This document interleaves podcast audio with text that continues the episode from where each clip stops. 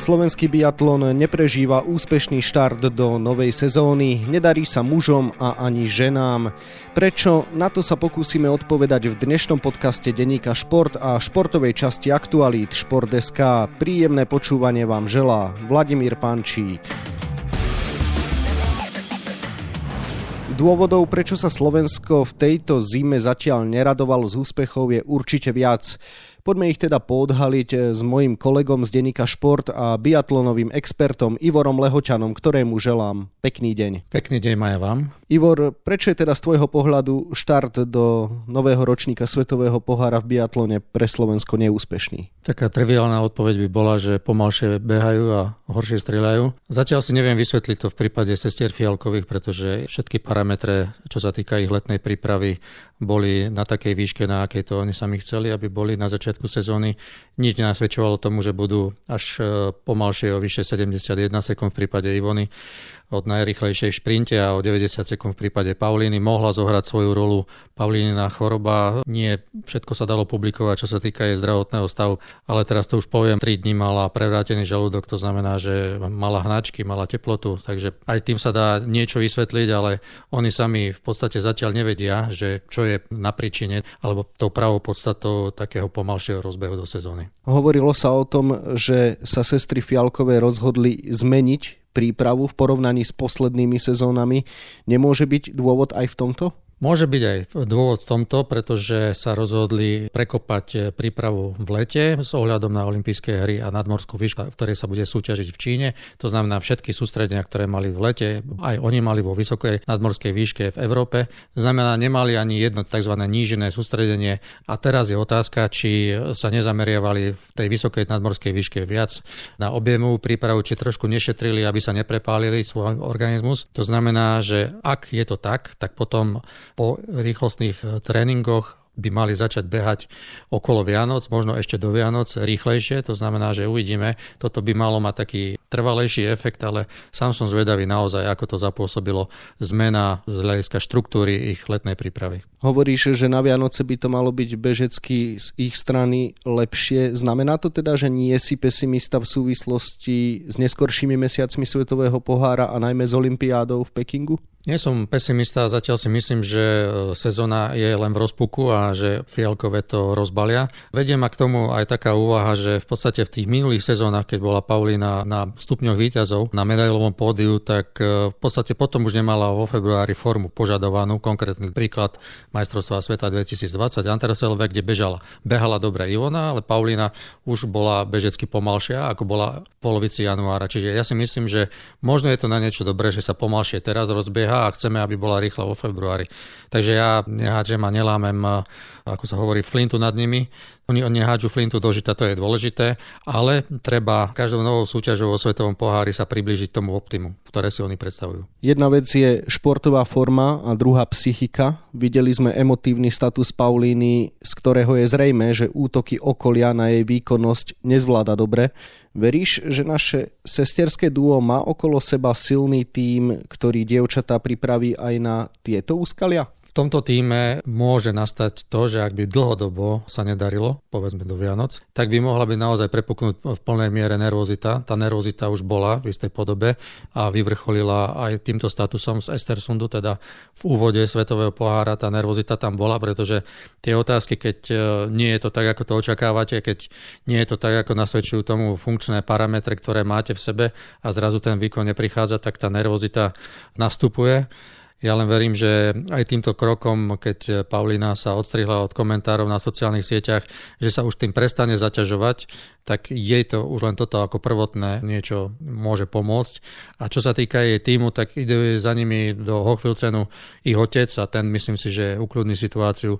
Je to človek, eh, by som povedal, z mieru tak ja dúfam, že aj toto obom sestram pomôže. Čo teda ďalej? Akým spôsobom by mali naše fialky pracovať v nasledujúcich týždňoch, aby sa dostavili lepšie výsledky? Nesmú stratiť hlavu, nesmú sa opustiť, nesmú si povedať, že tak nejde to a nevieme čo s tým. Musia neustále hľadať to, ako byť rýchlejšie na trati čo len o pár sekúnd v každej súťaži a potom musia nájsť tú správnu pulzovú frekvenciu na strelnici, aby začali konečne triafať, pretože strelba v stoji u Ivony Fialkovej 50% na to znamená, netrafí každý druhý terčik, tak to je niečo, s čím sa nepohne dopredu. A u Paulíny dá sa povedať to isté, ona potrebuje dosiahnuť percentuálnu úspešnosť strelby okolo 80% okamžite a potom budeme môcť hovoriť o nejakých uspokojivejších výsledkoch. Čo by pre náš biatlon znamenalo, ak by kríza Fialkových pretrvávala ďalej? Veľké memento, pretože sú to líderky a tým pádom nemal by kto potiahnuť vlastne výsledkovo slovenský biatlon. Vieme, že ostatné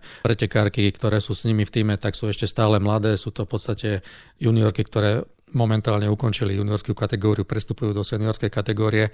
No a muži vidíme, že tá výkonnosť sa zatiaľ nikam nepohla. Oproti Vlaňajšku skôr je horšie, ako Vlaňajšok bol. To znamená, že slovenský biatlon by tým trpel, lebo už teraz je v očiach verejnosti po takomto neúspešnom štarte do sezóny pranierovaný, je ponižovaný, kritizovaný, čiastočne oprávnené, ale čiastočne aj ja vyzývam na istú dávku trpezlivosti a zhovievavosti. Od mája sa sestry Fialkové pripravovali s mužskou reprezentáciou. Myslíš si, že to malo nejaký prínos? Či už pre ne, alebo aj pre spomenutých mužov, ktorým sa nedarí? Tak to je zatiaľ opäť veľmi prískoro, aby sme to vedeli vyhodnotiť. Myslím si, že Fialkové sa mohli potiahnuť z hľadiska tej kondičnej pripravenosti. Predsa len videli pred sebou chrbáty rýchlejších a výkonnejších mužov. To znamená, že doťahovali sa v tréningu na nich. Čo to však znamená z hľadiska dlhodobého, to sa ešte len ukáže. Ale v každom prípade je to nový prvok, ktorý zaradili do svojej prípravy, do prípravy svojho týmu. Oni vravia, že im to pomohlo z hľadiska psychického, že už neboli stále len superky jedna pre druhú, ale že superili aj s mužmi. Tak ja predpokladám, že toto sa nejakým spôsobom musí prejaviť. Skúsme rozmeniť na drobné, ako to vyzerá s výhľadom našich mužov, ktorým sa teda nedarí, ako si spomenul, smerom k olympijským hrám. Tak tam vidím naozaj veľký problém a veľký boj o pozíciu 20 v pohári národov, ktorá zaručuje účasť mužskej štafety na olympijských hrách. Tam je to momentálne veľmi tesné. Oni potrebujú v tejto sezóne do Vianoc najlepšie zabehnúť dvaja nejaký dobrý výsledok do prvej 60 šprinte, aby sa im podarila ešte jedna štafeta, pretože potom to môže nastať taká situácia, že pôjdu na olympijské hry do Pekingu, ak by boli v rankingu nižšie ako do 20. miesta, iba dvaja a to bude znamenať veľký negatívny vplyv aj na budúcnosť slovenského mužského biatlonu. No a ženy už majú 4 olympijské miestenky v suchu. Uvidíme ženskú štafetu na hrách v Pekingu? Tam je situácia o niečo lepšia, pretože predpokladajme, že sestry Fialkové v najbližšom šprinte alebo v ďalšom šprinte do Vianoc sa zlepšia natoľko, že získajú toľko bodov, že im to pomôže v tejto olympijskej kvalifikácii. Momentálne sú slovenské ženy na 19. mieste, to znamená, že držia tie 4 miestenky pomyslené na ženskú štafetu, ale môže to byť ešte boj, ak by sa dlhodobo nedarilo sestrám Fialkovým až do polovice januára, kedy sa v Rupoldingu končí vo Svetovom pohári e, olympijská kvalifikácia. Keď sa rozprávame v podstate iba o takýchto metách, je asi zbytočné, aby som teraz s tebou riešil nejaké tie prípadné medaily na hrách Pekingu. Tak to si dávam aj ja túto otázku, pretože všetci vieme, že aj slovenské biatlonové kruhy hovoria v prípade Paulín Fialkovej, že je to kandidátka na olympijskú medailu. Či sa dá dosiahnuť, alebo či bude vedieť, bude schopná bojovať o olympijskú medailu v situácii, keď bola na 100. mieste vo Svetovom pohári na začiatku decembra, tak to je veľký otáznik. Na druhej strane Pavlína už dokázal na olympijských hrách v Pyeongchangu, že to môže myslieť vážne s bojom o olympijskú medailu, tam bola piata vo vytrvalostných pretekoch. Tak ja si myslím, že ešte sa to môže zlomiť a minimálne môže zabojovať o prvú šestku. Tak e, ja by som povedal, že v tejto východiskovej pozícii by to možno bolo aj lepšie pre ňu. Psychologické nastavenie, netlačiť ju hneď po takomto úvode do svetového pohára hneď do tej myšlienky bojovať, e, tvrdo bojovať o olympijskú medailu. V súvislosti s očakávaniami vždy hovoríme o našich starších pretekároch a pretekárkach. Tlačia sa teda do popredia aj nejaké talenty? Žiaľ, v mužskej kategórii je len jeden talent, Tomáš Klenárik, ten ukončil juniorskú kategóriu, plynulo sa zaradil medzi seniorov, to je pozitívne. V ženskej kategórii má slovenský biatlon za sebou veľmi úspešné juniorské a mládežnícke majstrovstvá sveta v roku 2021 v Rakúsku, kde Henrieta Horvátová skončila na striebornej pozícii vo vytrvalostných pretekov, teda je juniorská vicemajsterka sveta a Emma Kapustová získala takisto medailu v dorastenskej kategórii. Treba však povedať, že tieto medaily prišli na základe vynikajúcej strelby oboch báb a z hľadiska ich bežeckého potenciálu to tam ešte nie je také, aby sa hneď mohli zaradiť do seniorského biatlonu tak, že budeme hýkať nad ich medailami. Ale v každom prípade vidím, že v ženskom juniorskom biatlone, teda v dievčenskom juniorskom biatlone je viacero kandidátov, ktoré by mohli doplniť a nahradiť postupne sestry Fialkové. Prekročme hranice Slovenska. Biatlonový svet obdivuje výkony švedky Ebergovej. Zdá sa, že švedský biatlon je ozaj mimoriadne silný v tejto sezóne a konkurenti zostávajú zaskočení. Tiež to tak vnímaš? Presne tak. Ja si myslím, že švedky sestry Ebergové dokonale vyšachovali norský tým napríklad v úvode Svetového pohára v Estersунde. Tie ich bežecké časy sú ako z inej planéty. Bežecké odstupy, ktoré dokázala nabehnúť Elviera Ebergová napríklad na Norku Tyril Eghofovú, doterajšiu najrýchlejšiu pretekárku vo Svetovom pohári z minulých sezón, tak boli neskutočné a nad týmto si láme hlavy celý biatonový svet. Ako je to možné, že Elvira Ebergová napríklad táto mladá švédka, že sa zlepšila oproti Vlaňačku o 30-40 sekúnd. Ktoré týmy by teda vôbec mohli Švédov ohroziť a vôbec je dnes nejaký taký v kolotoči svetového pohára?